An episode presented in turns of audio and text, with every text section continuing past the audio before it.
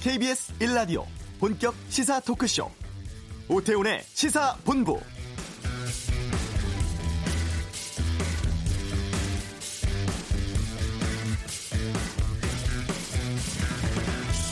교육부의 대입제도 공정성 강화 방안이 오전에 나왔습니다. 서울 소재 16개 대학의 정시 비중 40% 이상으로 확대하고 개인의 능력이 아닌 부모의 배경, 사교육 등이 현재 대입에 영향을 준다고 판단을 해서 정규 과정 외에 비교과 활동이라든가 자기소개서, 교사 추천서 등을 대입에서 점차 빼겠다고 발표했습니다.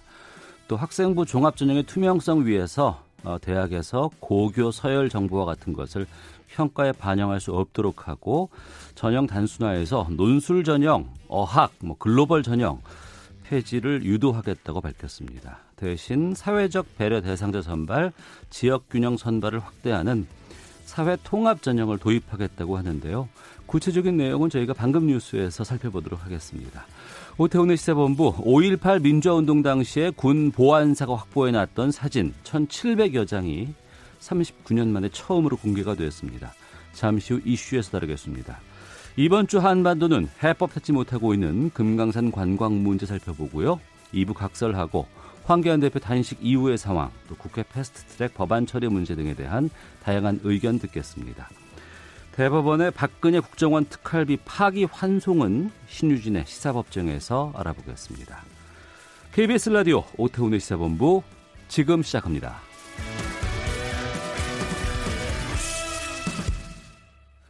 네, 이 시각 가장 핫하고 중요한 뉴스들 정리해드립니다. 방금 뉴스 KBS 보도본부 박찬형 기자와 함께합니다. 어서 오세요. 네, 안녕하세요. 어, 서울에 있는 대학들의 정시 비중을 40% 이상으로 확대하겠다. 언제부터 하는 거고 또 얼마나 정시가 더 늘어나는 겁니까?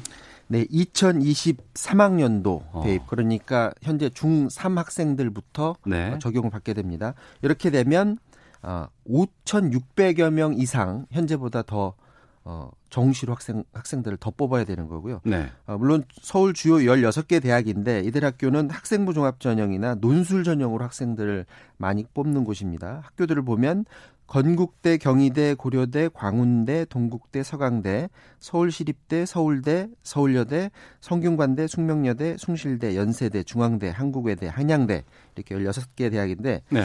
오늘 그 교육부가 어, 대입제도 공정성 강화 방안을 발표를 했는데 에, 이들 어, 서울 16개 대학은 어, 학생부 종합이랑 논술 전형 어, 선발 인원이 전체의 45% 이상이거든요. 네. 이곳에서 정시 비중을 40% 이상으로 늘리도록 하겠다는 건데 음. 2023학년도가 아니더라도 1년 일찍 정시 비중을 40% 이상으로 하도록 유도하겠다라는 그런 입장이고요. 네. 2021학년도 서울 16개 대학의 정시 선발 인원이 전체 입시 인원의 29%입니다. 아. 이걸 40% 이상으로 늘리게 되면 이들 학교에서는 총 5,625명이 늘어나고요. 음. 모두 2만 4천여 명을 정시로 뽑게 됩니다. 정시 인원이 가장 많이 느는 대학은 고려됩니다. 현재 정시 비중이 가장 낮은데 네. 18.4%밖에 되질 않습니다. 그 다음으로 어, 많이 정시 인원이 늘어나는 대학이 경희대고요. 서울대는 현재 정시 비중이 21.9%인데 2023학년도부터는 현재보다 608명을 정시 비중을 더 늘려서 뽑아야 되는 겁니다. 그러니까 발표를 보면 순차적으로 단계적으로 이렇게 확대해 나가겠다 이런 의지가 있어 보여요. 네. 근데 이 강제 사항은 아닌 것 같고 권고 사항 이렇게 나와 있는데 그 그냥 그대로 수시를 우리가 뽑겠다 하면은 막을 방법 없는 거 아니겠습니까? 막을 방법을 당근책으로 당근? 예, 예. 주던 네. 뭔가를 계속 주던 그 당근이 있었는데 네. 이거로 어, 유도를 하겠다는 겁니다. 뭐냐면 고교 교육 기여대학 지원 사업이라고 있거든요. 네. 이게 사업비 규모가 몇백억 원 규모로 굉장히 큽니다. 어. 대학교에 이런 지원금을 주는 건데 예. 이들 16개 대학이 매년 이 지원비를 받아왔었거든요. 근데 정시 기준 안 맞추면 음. 이 지원금 주지 않겠다라고 어. 공언을 했습니다. 마음대로 뽑거나 아니면 정시로 뽑, 늘려서 뽑고 그렇죠. 지원금 받아라. 그러니까 지금처럼 그 수시를 많이 뽑든 뽑고 네. 지원금 네. 받지 않던지 음. 아니면 정부 지원금 받으려면 이 기준을 맞추라는 건데 아마 아, 거의 100%다 이거를 선택을 할 것 같고요. 예. 돈 앞에 이제 장사가 없는 거죠. 그리고 이런 정부 정책은 어 정시학계 때그 지원 대상 이번에 16개 대학을 지목을 했지만 그 네. 밖의 대학들도 다 이걸 지킬 겁니다. 왜냐하면 음. 이들 대학들도 이 지원금 받으려고 굉장히 노력을 하고 있거든요. 네네. 네. 그렇기 때문에 전국의 모든 대학들이 대부분의 대학들이 음. 정시 40%를 맞추려고 노력을 할 거다 이렇게 교육부는 내다보고 있습니다. 그리고 발표 내용 중에 보니까 뭐 다입 아, 대입 자기소개서, 뭐 교사 추천서 이런 걸 대입해서 빼기로 했다면서요? 그렇습니다. 이 대입 자기소개서가 원래 도입했던 취지는 굉장히 좋은 겁니다. 네. 자기소개서를 자기가 직접 쓰게 되면 학생들의 논리력도 볼 수 있고 음. 가지고 있는 내공을 읽을 수도 있고요. 또 학생들의 자, 기가 살아온 삶을 이렇게 기술을 하면 네. 자기가 살아온 삶이 자기가 지원한 학과 얼마나 어울리는지도 또 살펴볼 수가 있었는데 이게 의도와 다르게 많은 학생들이 돈을 써서 이걸 했었던 겁니다. 학원을 어. 다닌다든가. 예. 요즘은 아예 학원도 아니고 대필해서 어, 대학을 가는 자기소개서를 음. 직접 안 쓰는 학생들이 굉장히 많거든요. 컨설팅 받는다면서요? 컨설팅이면 다행이고 아예 대신 써줍니다. 아 그래요? 네. 그러니까 자기소개서가 의도와 다르게 폐단만 낳고 있는데 자기소개서는 일단 올해 고1하고 중3 학생들이 치르는 대입대에는 폐지가 되지 않고요. 네. 다만 문항하고 글자 수를 축소해서 하도록 변형을 하고 올해 중2 학생들은 대입 시험 때부터 자기소개서를 아예 폐지가 됩니다. 쓰지 않아도 되고요. 또 2024학년도 대입 그러니까 현재 중2 학생들의 대입 때부터는 학교 생활 기록부에서 정규 교육 과정이 아닌 모든 비교과 아, 영역이 사라집니다. 네. 그러니까 네. 수상 경력 쓰지 않아도 되고 개인 봉사 활동 실적, 자율 동아리, 독서 활동 이런 거 쓰지 않아도 됩니다. 오직 학교에서 하는 정규 교육 과정만 쳐주겠다는 거고요. 다만 현재 고1하고 중3 학생들의 대입 때는 자율 동아리 활동을 쓰게 될 경우에 연간 한 개까지 쓰도록 했고요. 네. 교내 수상 또 학기당 한 건만 대입에 반영되도록 축소가 됩니다. 음. 그리고 청소년 단체 활동은 단체 이름만 쓸 수 있도록 돼 있고 동아리에서 이 소논문을 그동안은 써왔는데 네. 이, 이 소논문 활동도 기재가 이제 금지되게 됩니다. 네. 서울 맹학교 학부모들 어, 청와대 인근에서의 집회 중단을 촉구하는 기자회견을 했다고요? 네, 그렇습니다. 서울 맹학교 학부모회가 오늘 국회 정론관에서 기자회견을 했는데요. 시각장애 학생들의 학습권 그리고 보행권을 빼앗는 집회를 즉각 중단해달라라고 촉구를 했습니다. 어떤 집회입니까 이게? 아, 이 서울 맹학교가 시각장애 아이들을 가리키는 학교인데 이 인근 500m 부근에서 집회가 자주 열리는데 어떤 집회냐 하면 아시겠지만 정광훈 목사가 음. 총괄 대표로 있는 네. 문재인 하야 범국민 투쟁본부라는 단체가 지난달부터 두 달 가까이 지금 철야 농성을 지금 벌이고 있거든요. 네. 주말에도 여러 단체들이 여기에 몰려와서 집회를 하는데 학부모들이 아이들의 교육권을 이제 보장해달라 요구를 하는 겁니다. 김경숙 서울맹학교 학부모 회장이 뭐라고 했냐면 집회가 몇 달 계속되면서 매일같이 확성기 소리가 학교까지 전달이 된다. 이 시각장애인 아이들은 음성 프로그램으로 책을 읽어야 하는데 아. 이 소음 때문에 수업에 집중을 할 수 없다라고 호소를 했고요. 예. 또 이런 얘기를 했습니다. 학부모들이 최근 청와대하고 경찰에 집회 금지 탄원을 냈는데 음. 일부 단체가 학교에 협박을 했다라는 겁니다. 어. 뭐라고 협박을 했냐면 앞으로 또 민원 넣으면 가만두지 않겠다라는 음. 표현을 했다라고 하는 건데 네. 이런 협박 때문에 지금 경찰에 학생들의 신변 신변 보호 요청도 했다고 하고요. 이런 문제가 제기된 게 이미 오래 전부터인데 집회를 할 수 있는 집회권이 있죠. 집회가 열리는 곳에서 학생들이나 또 시민들의 생활권 그리고 생존권도 있습니다. 그곳에서 교육받는 학생들의 교육권 이 양쪽 집회권과 이런 권리들이 지금 충돌하고 있는 양상이 계속되고 있는데 집회 주최 측이 소음을 줄이면 되지 않느냐라고 생각할 수도 있겠지만 네. 또 집회 주최 측 입장에서는 목소리를 들어주지 않는데 우리 소리를 더 키울 수밖에 없느냐 음. 어, 이렇게 서로 충돌하고 있습니다. 그래서 이 문제가 이번 기회에 확실히 공론화돼서 이게 국회 입법 과정을 거치든지 어쨌든 이제 방법을 찾아야 된다라는 목소리가 높습니다. 알겠습니다. 아, 이 소식까지 듣도록 하겠습니다. 방금 뉴스 KBS 보도본부의 박찬영 기자와 함께했습니다. 고맙습니다. 이어서 교통 상황 살펴보겠습니다. 교통정보센터 박소영 리포터입니다. 강남 성모병원 앞에서 집회를 하고 있는데요. 세 개 차로가 막혀 있어서 반포대로 서초역부터 정체가 매우 심합니다. 미리 우회하시는 게 좋겠고요. 오후에는 광화문 광장과 여의도 국회의사당 역 앞에서도 집회가 예정돼 있습니다. 운행에 참가하시기 바랍니다. 간선도로에서는 올림픽대로 공항 쪽으로 가양을 조금 못 간 지점에서 사고가 발생했는데요. 4차로를 막고 이 처리 작업을 하고 있어서 성산부터 정체가 심합니다. 고속도로에서도 영동고속도로 인천 쪽으로 서창 분기점 부근에서 사고가 발생해 두 개 차로가 막혀 있습니다. 월곡 분기점부터 밀리고 있고요.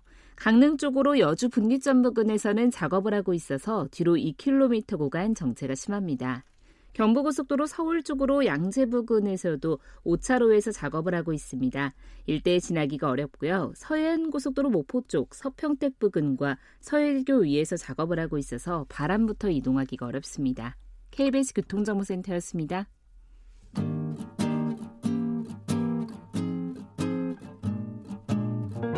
KBS 1라디오 오태훈의 시사본부 여러분의 참여로 더욱 풍성해집니다. 방송에 참여하고 싶으신 분은 문자 9730번으로 의견 보내주세요. 짧은 문자는 50원, 긴 문자는 100원의 정보 이용료가 붙습니다. 애플리케이션 콩과 마이케이는 무료고요. 시사본부는 팟캐스트와 콩, KBS 홈페이지를 통해 언제나 다시 들으실 수 있습니다. 많은 참여 부탁드려요. 1980년 5.18 민주화 운동 당시에 사진을 묶은 사진첩이 공개가 됐습니다. 39년 만에 공개인데요. 1700장이 넘는 사진 속에는 시위라든가 진압 현장이 생생하게 담겨 있다고 합니다. 이번에 공개된 사진의 의미 살펴보도록 하겠습니다. 5.18 특조위에서도 활동을 하신 분인데요. 전남대학교 5.18 연구소의 김희송 교수 연결하겠습니다. 안녕하십니까? 네, 안녕하십니까. 김희송입니다. 네. 이번에 공개된 사진은 누가 어떻게 찍어서 왜 그동안 계속 공개되지 않다가 이번에 공개된 건가요? 음, 이 사진은 이제 보안사가 39년 동안 보관해왔던 사진입니다. 예. 좀더 명확하게 이제 말씀드리면 아직까지 누가 촬영했는지는 공개되지 않았죠. 보안사가 관리해 왔기 때문에 음. 보안사가 촬영했을 것이라고 이제 추정만 할 뿐이죠. 예. 그래서 지금 현재는 이제 어, 명확한 부분들은 39년 동안 보관해왔던 사진을 공개했다. 이 사실 하나만 이제 명확한 겁니다. 네. 김희선 교수께서는 이번에 그럼 이 사진들을 다 보셨어요? 네. 처음 보신 건가요?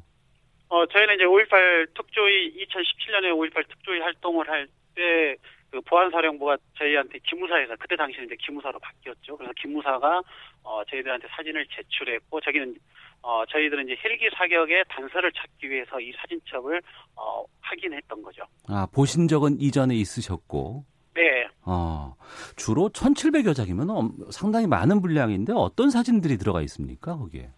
5.18 음, 민주화 운동의 전반이 수록되어 있다라고 보시면 됩니다. 예. 시간상으로는 이제 5월 18일부터 27일까지 음. 이걸 이제 5.18 민주화 항쟁 10일이라고 하는데요. 네네. 어, 10일에 대한 시간대별 음. 이다 세세하게 기록이 돼 있고요. 또 하나는 이제 5.18 민주화 운동 전후 네. 수습 이후의 기록들도 시간으로 사진으로 남아 있고 공간으로 보면 네. 광주 시내 전역이 아주 세세하게 어. 사진으로 찍혀 있다고 보실 수 있습니다. 아 그럼 이 사진에는 이게 언제 찍었고 어디서 찍었고 이런 메모 같은 것들이 다 포함이 돼 있는 거예요?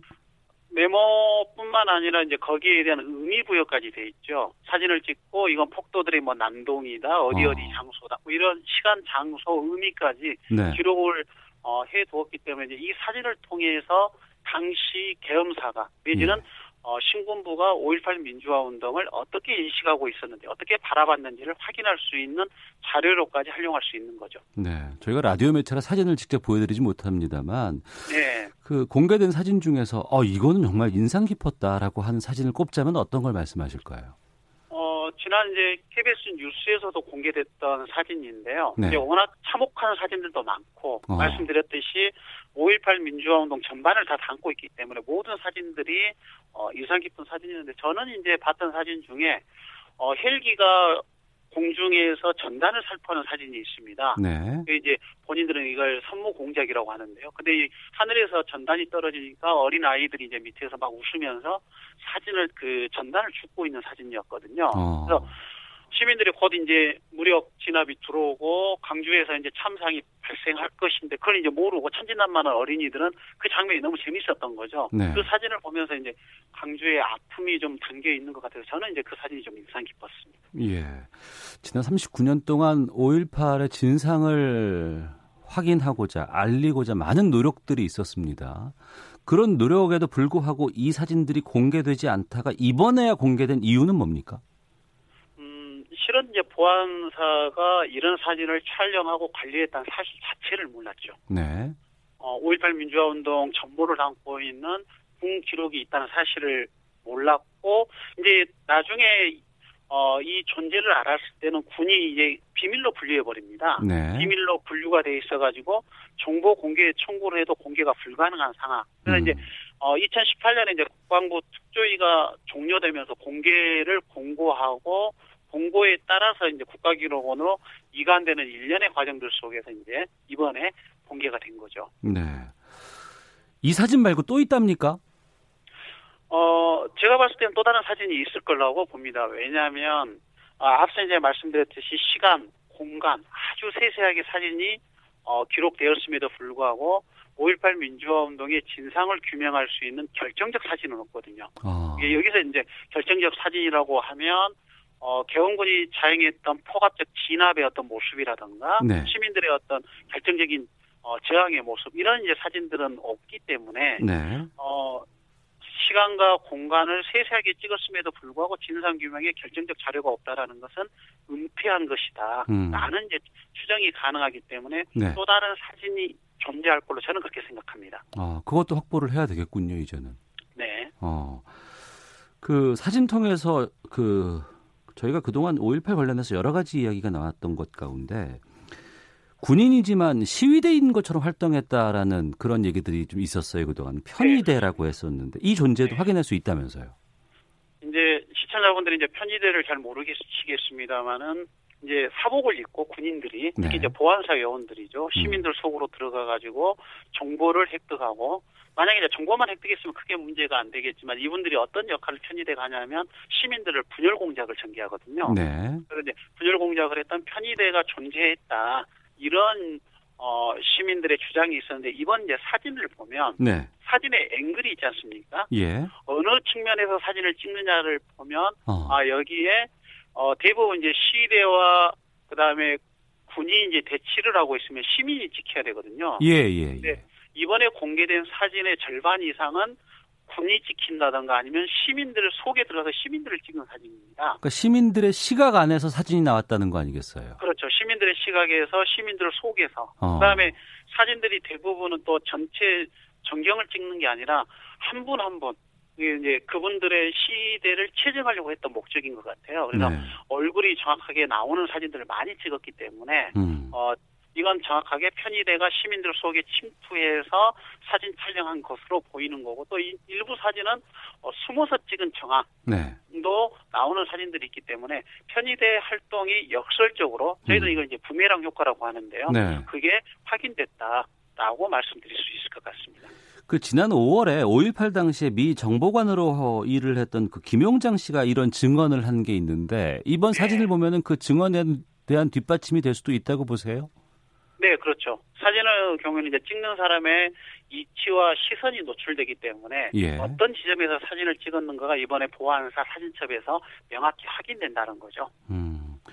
자, 그제 공개가 됐습니다. 군 보안사령부의 5.18 사진첩과 관련해서 전남대 5.18 연구소 김희성 교수와 함께 말씀 나누고 있습니다. 청취자분들께서도 의견 보내주고 계시는데요. 강기황님, 그 당시 광주 진압작전에 참가했던 군인들은 어디서 무엇을 하고 있을까요? 많은 생각이 듭니다. 이영비읍 이영님, 5.18 제조사에서 지금이라도 진실 규명해야 될 것 같습니다. 이번에 공개된 사진도 조사에 도움될 것 같습니다라는 의견도 보내주고 계시는데요.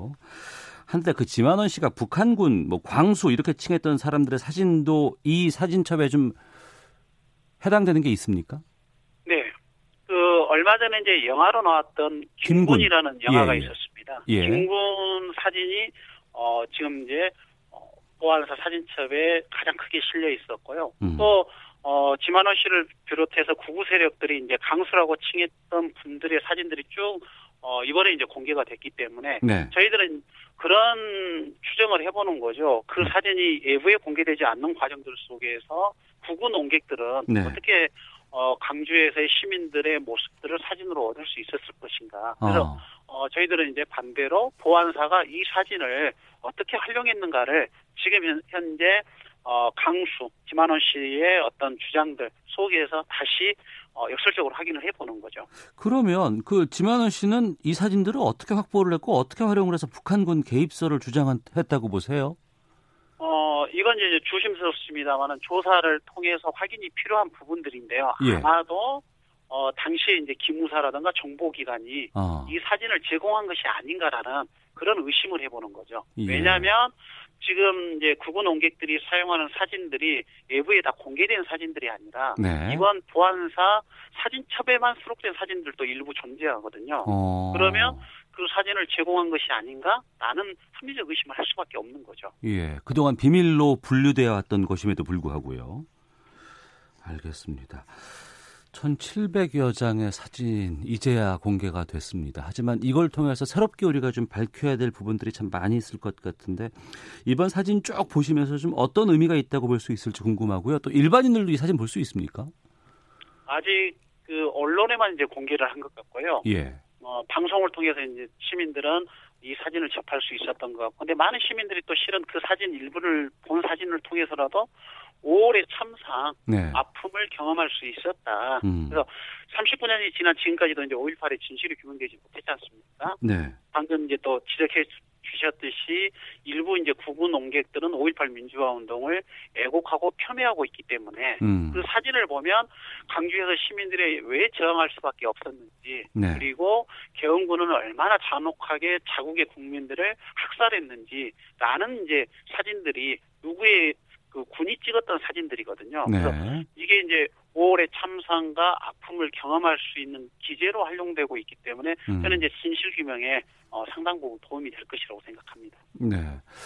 사진들을 그 공개가 돼서 시민들이 좀 보시면 어 이 얼굴은 내가 아는 분인데 나와 관련이 있는 분인데 이런 분들이 좀 나올 수도 있지 않을까 싶거든요. 네, 그럴 수도 있을 것 같습니다. 어, 알겠습니다. 그 발포 명령을 누가 내렸는가라는 것이 지금도 좀 오리무중이고 논란이 되고 있습니다. 여기에 대해서 좀 의미를 부여할 수 있는 사진들도 있을까요?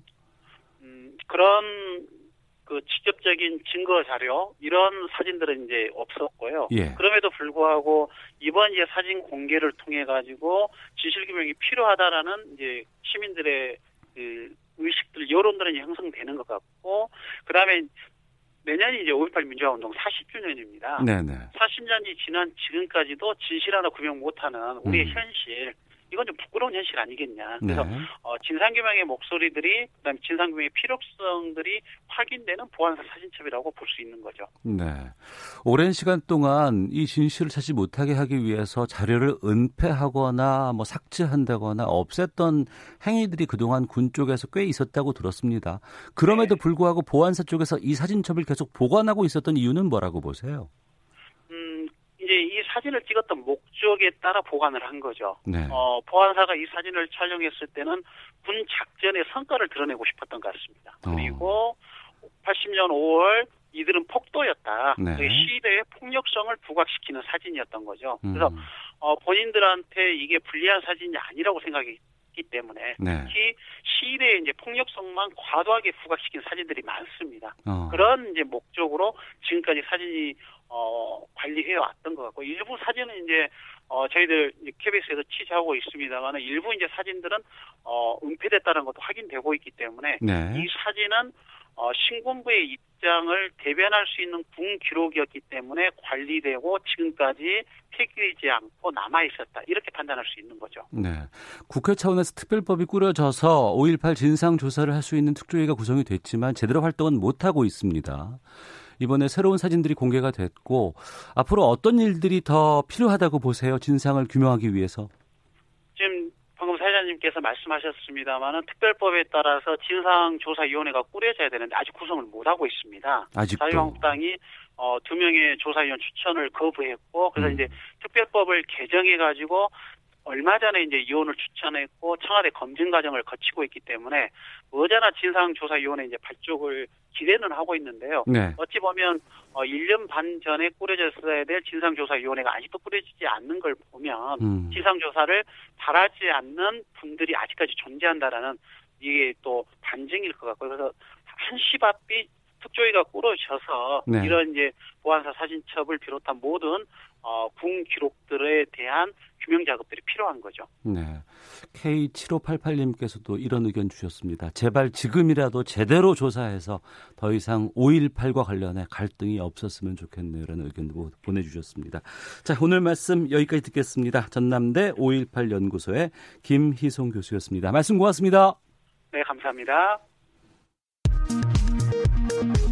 헤드라인 뉴스입니다. 국정원 특수활동비를 지원받은 혐의로 기소된 박근혜 전 대통령 사건이 대법원에서 파기환송됐습니다. 대법원은 박 전 대통령이 국정원장에게 받은 특활비 일부를 뇌물로 인정했습니다. 국회 패스트트랙 충돌 사건을 수사 중인 검찰이 오늘 서울 여의도 국회 사무처와 국회 기록 보존소 압수수색에 나섰습니다.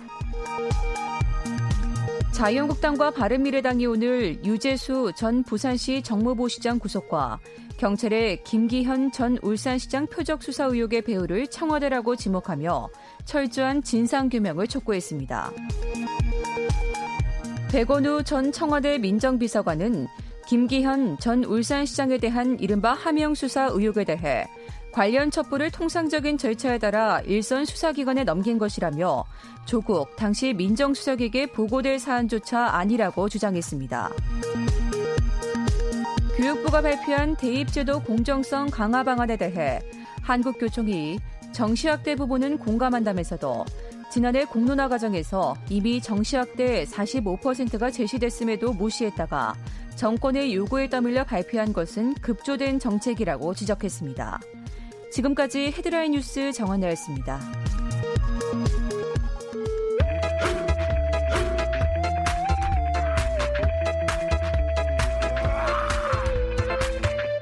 오태우래 시사 본부.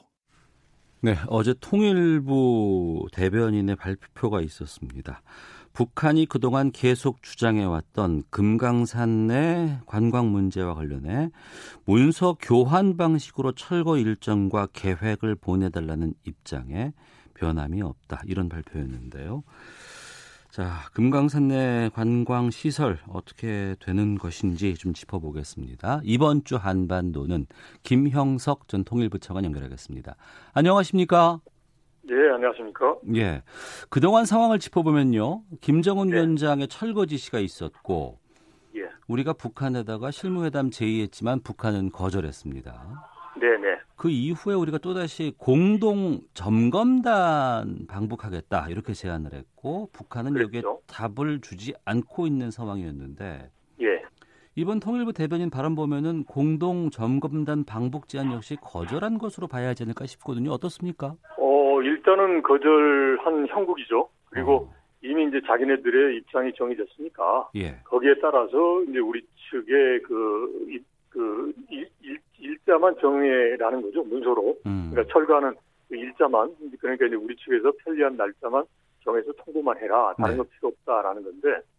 근데 이제 왜 이렇게 할까 이걸 우리가 고민을 좀 해봐야 될 것 같아요. 네. 그래서 우선 첫 번째는 이제 지금 이야기 나누고 있는 것은 이제 북한 내부에서의 그 실무 부서란 말이죠. 네. 그러면 실무 부서는 위의 상층부 그러니까 즉 김정은 위원장의 그런 지시 자체를 이제 거슬릴 수가 없는 거죠. 어. 그래서 이미 김정은 위원장이 현지 지도까지 하면서 이걸 국제 관광지구로 개발하겠다. 예. 그리고 예를 들어서 뭐 무슨 뭐 관광 해안지구, 등산지구 이렇게 했지 않습니까? 네. 그렇게 하면서 남측 시설들은 이제 너저분하니까 이걸 이제 합의하에서 철거해라라고 했기 때문에 음. 이제 그거 자체의 틀이 이제 이제 생길 수 있는 이제 그러한 선택을 할 수가 없는 거죠. 왜냐하면 이제 우리 쪽에서 계속 만나자 공동 시설 점검단이 간다라는 것은 이제 그런 김정은 위원장의 구상과 다른 방식으로 금강산 관광을 하자라는 거니까 네. 이제 그러한 걸 위에서 이제 예를 들어 김정은 위원장이 한번 좋아 그러면 남쪽의 이야기를 들어봐라 이러한 지시가 있기 전에는 음. 실무적으로 움직이기 어려운 거죠. 그래서 지금 현재로서는 이제 아마도 이제 김정은 위원장이 금강산 관광 이제 금강산 지구 시찰하고 난 다음에 그 발표했던 거 그걸 이제 내부적으로 변경이 가능하느냐 이런 음. 부분에 대한 평양 내부에서의 그런 토의가 아직은 없는 것 같습니다. 그러다 보니까 이때 실무부서는 움직일 수가 없는 거죠. 움직일 여지가 없는 거죠. 아, 정리를 하면 네. 김정은 위원장이 어떤 지시를 내렸는데 이거 네. 이행을 해야 되는데 근데 그렇죠. 우리 쪽에서는 아 그거 말고 다른 쪽을 한번 풀어봅시다라고 얘기를 한들 이걸 네. 이렇게 왔는데 이거 김정은 위원장에게 다시 보고해야 되는 거 아니겠습니까? 이걸 못 한다는 거 아니겠어요? 그렇죠, 그렇죠. 지금 상황이 그런 거죠. 예. 어, 다시 위에서 뭐 이거 지금 나한테 왔으니까 다시 한번 검토해봐. 이거 지시하기 전까지는 절대로 움직이지 않는다. 그렇죠. 그러니까 이런 상황 보고까지는 했겠죠. 예. 그러니까 이제 그런데 그 상황 보고에서 소위 말해서 이렇게 이제 건의를 하는 거죠. 우리 같은 어. 경우는 건의를 할 수 있잖아요. 예, 예. 이건 이러이런 방안으로 남쪽에서 이런 의도가 있는 것 같은데 이게 음. 뭐 어떠어떠한 장단점이 있고 그러니까 이걸 합시다 이렇게 건의가 이제 우리 같은 경우 하는데 네. 북한의 입장에서 보면 이제 그런 건의하기를 잘 못하는 거죠. 그래서 어. 이제, 이제 대부분의 경우 보면 예. 그냥 이렇게 자기들의 본인들의 그런 의사가 반영된 안이 남쪽에서 제시가 되면 이걸 아 남쪽에서 이런 식으로 왔습니다라고 해서 이제 올리는 그런 정도밖에 못하는 거죠. 이걸 뭐 어. 평가를 해서 어떻게 이렇게 뭐 받아들이고 합시다 이렇게 못하는 거죠. 그리고 더더구나 지금은 이제 결국은 금강산 관광 문제도 예. 이제 유엔 안보리 체제, 즉 북한의 핵 문제, 미국과의 협상과 이제 관련돼 있다라는 것을 알고 있기 때문에 음. 그런 부분에 진전이 없는 가운데서 이걸 이제 남쪽하고 해, 도 어, 뭔가 좀 제한이 있겠다. 네. 그런 차원에서 이제 조금 전에 말씀드린 대로 이제 그 틀내에서 움직이지 못하는 거죠. 어. 예. 일 처리하는 실무진들은 참 그 일하기 힘들겠다는 생각이 좀 들기도 우리, 힘든 거죠. 어. 예, 북한, 북한의 경우는. 예. 이번 주 부산에서 한아세안 특별 정상회의가 있었습니다. 네네. 우리는 이 자리에 김정은 위원장 초청을 했었잖아요. 네네. 근데 답이 이렇게 왔습니다. 김정은 위원장이 부산에 갈 예. 이유를 끝내 찾지 못했다. 이런 메시지는 네. 어떤 걸 담고 예. 있는 거예요? 그거는 이거죠. 이제 그런 국제 무대에 가서 네. 이제 북한을 알리고 또 북한에게 필요한 협력을 얻고자 하는 그런 어 희망은 있는데 네. 그러고는 싶은 싶었는데 이게 뭐 여러 가지 상황상 이게 전혀 그런 희망이 실현될 것 같지 않다. 음. 이제 라는 거죠. 그러니까 이제 뭐냐면 이제 예를 들어서 북미 간의 회담도 잘 되고 네. 또 남북 관계도 지금 북한 스스로가 지금 남북 관계 문을 이제 막 걸어 걸어 잠그고 있지만 음. 이게 남북 관계도 잘 되고 그러면 김정은 위원장이 한 아세안 정상회의 이제 아세안 같은 경우는 이제 북한에 대해서 사실상 좀 어, 그래도 좀 우호적이니까 그런 네. 무대에 가서 이제 국제 무대 다자 무대에 등장을 해서 이제 변화된 북한의 모습도 보여주고 그러면서 이제 북한의 경제 이제 건설에 필요로 한 그런 협력도 확보할 수 있는 그런 좋은 공간이 되는 거죠. 음. 이제 작년에 평창 동계올림픽에 북한이 참여하면서 이렇게 상황 변화를 이제 가져오려고 노력했듯이. 네. 그런데 지금은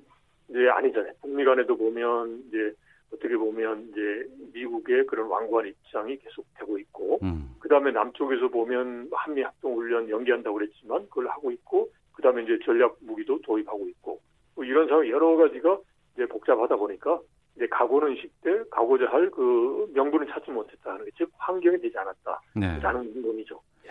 거절 이유도 이것도 들었습니다. 남북 정상 네. 간에 약속한 내용이 하나도 실현되지 않았다. 예. 이 지적은 어떻게 들으셨어요? 그게 일종의 좀 실망감이죠. 실망과 불만이죠. 그러니까 이제 미국이 저렇게 안 움직이는 거에 대한 이제 강한 이제 불만도 있겠지만 네. 이제 그걸 이제 미국이 그렇지만 이제 남쪽에서라도 조금 좀 해줬으면 좋겠다라고 음. 생각해서 작년에 세 차례의 정상회담을 하고 그다음에 9.19 이제 평양 공동선언을 통해서 한반도에서의 평화협력 시대다. 그리고 더 나가서 이제 소위 그 금강산이나 개성공단 같은 경우는 아무런 조건 없이 재개하겠다라고까지 했는데도 불구하고 네. 이제 남쪽에서 그게 제대로 이행이 안 되고 있으니까 음. 그런 부분에 대한 이제 실망감이죠. 그런 그런 차원에서 이제 소위 이제 대한민국 대통령이 주민이 돼서 하는 국제 무대에 이제 본인이 이제 이제 저 참석을 하면 그만큼 더 이제 그 대회 자체가 더 이제 의미가 더 커지잖아요. 그래서 음. 그런 차원의 이제 그런 일종의 어 역할은 안 하겠다라는 거죠. 그러니까 즉 어떻게 보면 좀 좁게 보는 거죠. 좀 크게 넓게 봐서. 네. 이거 이제 남북 관계가 제대로 안 되는 것은 결국 이제 북미 간의 대화가 제대로 안 되는 거 아닙니까? 그러면 음. 역으로 남북 관계를 더 잘 될 수 있도록 분위기를 만들면 그게 이제 북미 이제 대화라든지 관계가 변화하는데도 이제 도움을 주거든요. 예. 그러니까 이런 경우는 우리가 이렇게 막 그 왔으면 좋겠다라고 적극적으로 초청하면 그냥 와서 이제 비록 당장 이제 눈앞에 그런 이익은 없더라도 이제 그런 국제 무대에서 이제 등장을 해서 이제 본인들이 생각하는 비핵화 의지라든지 여러 가지 이제 국제사회 협력하는 그런 문제에 대해서 이제 이야기를 하면 음. 이제 여러 가지로 어, 환경 조성이 될 텐데 참 아쉬운 측면이 있죠. 네. 유엔 제재를 넘지 않는 선이라든가 미국 협조 네. 없이도 우리가 남한과 북한이 독자적으로 진행할 수 있는 부분이 있어요?